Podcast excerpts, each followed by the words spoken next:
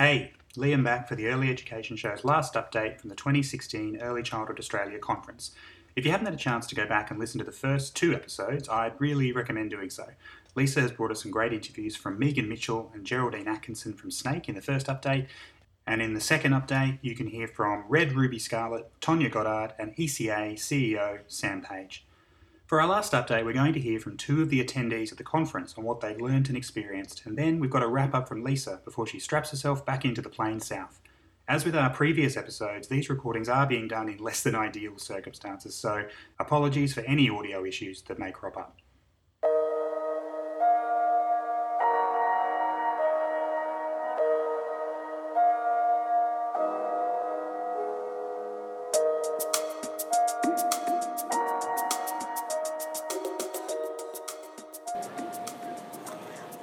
Hi, and now I'm here with Lynette Funnell from Lismore Preschool. Lynette, tell me about you know the, the conference you. What's been the highlight of it? Oh, look, it's been amazing, Lisa. Just the opportunity to come here and um, be amongst all these other professionals and educators from right around Australia, um, listening to such amazing keynote speakers as, as Maria Aarts. And just, it's, I guess the whole vibe of the place is just amazing. It's been great doing some networking and um, picking up some extra ideas and information from other people. Um, just a great, great networking opportunity and a beautiful city.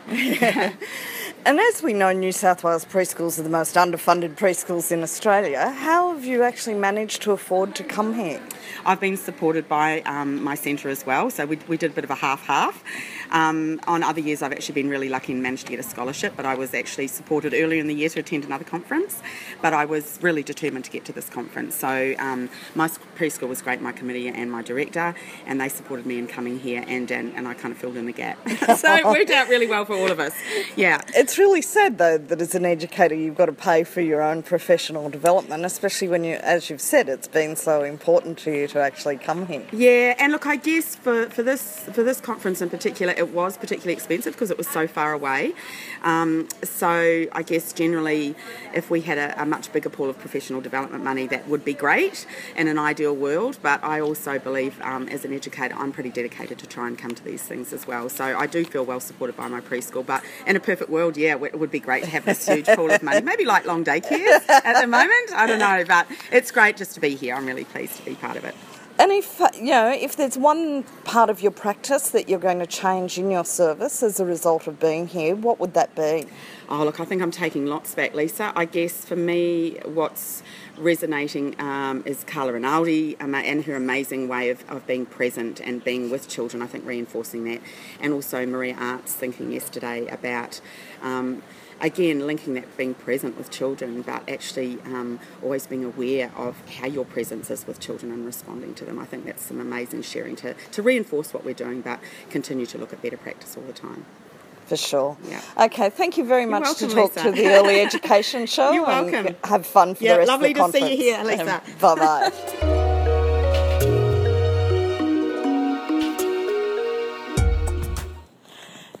Good morning. Well, it's morning while I'm recording this in nice and sunny, almost hot Darwin.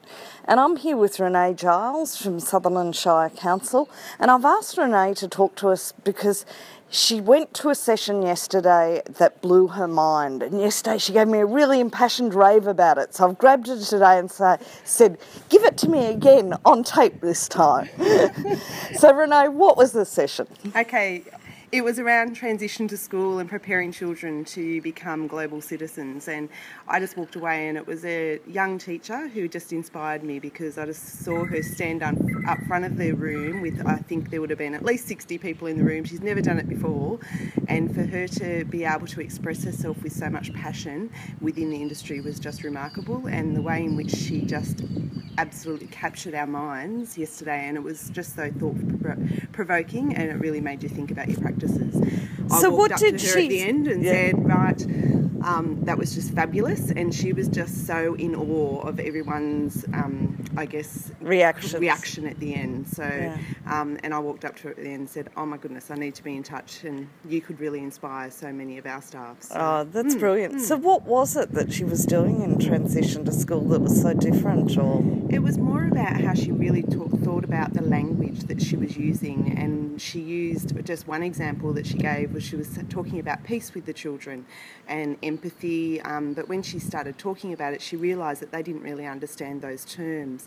And one of them said, "Oh, it's a piece of like it's a piece of cake," and another one said, "Oh, well, it was like my mum says peace and quiet," and she actually made her really think, "Well, I actually need to go a lot deeper than this," and she. Um, just spent a lot of time really thinking about the language and in immersing their culture of what they wanted to do. And they worked as a team with the children rather than an us against them kind Yep. of approach.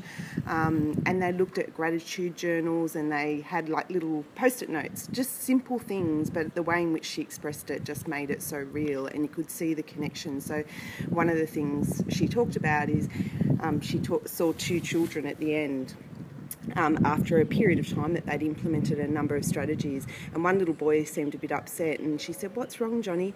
And he, he said, Well, my friend over here, he's not doing the right thing because he's not helping us and he's not helping to pack away. And so she just said, I felt like after everything we'd done, the children could really express themselves in the language that we'd used and, um, you know, make a difference and work as a team. So, that, yeah. that's an amazing thing to hear. That yeah. yeah. So, And where? What state was she from?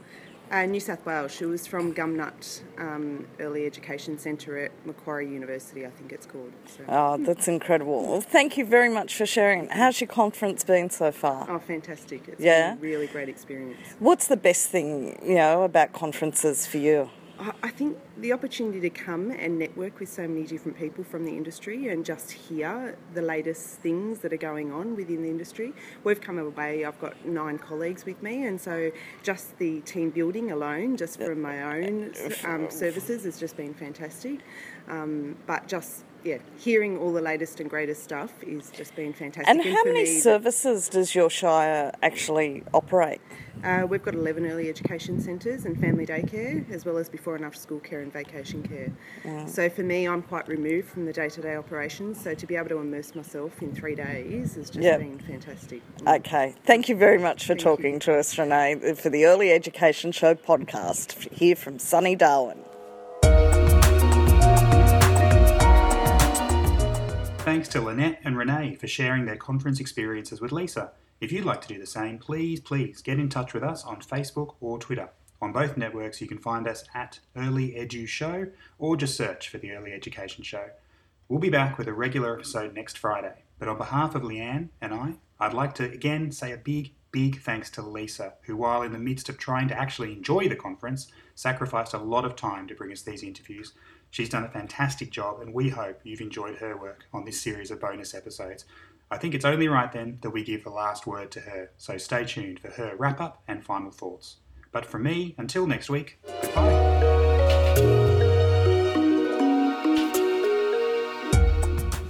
Okay, so it's Lisa Bryant, and this time I'm just here by myself from ECA 2016 conference, giving a live update for the Early Education Show. And you know what? I am furious. I am beyond belief furious. All day I've been talking to people, and I haven't taken all those conversations to um, tape, unfortunately, but I've been talking to educators from across Australia about what they've got out of this conference, about what they're going to take back to their services, to the children in their services, about how they're just going to change their how they're going to change their practices, how they're going to improve upon their practices at their centres, at their services, because of things that they've learned here at this conference by having access to international speakers, to experts, and having access to each other so they can share practices so they can look at people's poster presentations so they can hear what somebody you know when someone from a small community in the northern territory hears what somebody's doing from a small community in western australia that kind of learning, that kind of exchange is just invaluable. And it's children that benefit out of that. It's children that get that sense of, you know, that will get that improved practices from those educators. And I'm talking to people from peak organisations, although there's not as many of them represented here as there has been in previous years because funding's so tight. I'm talking to people from large providers. I'm talking to people from the various parts, from governments, from the various parts that make up our sector.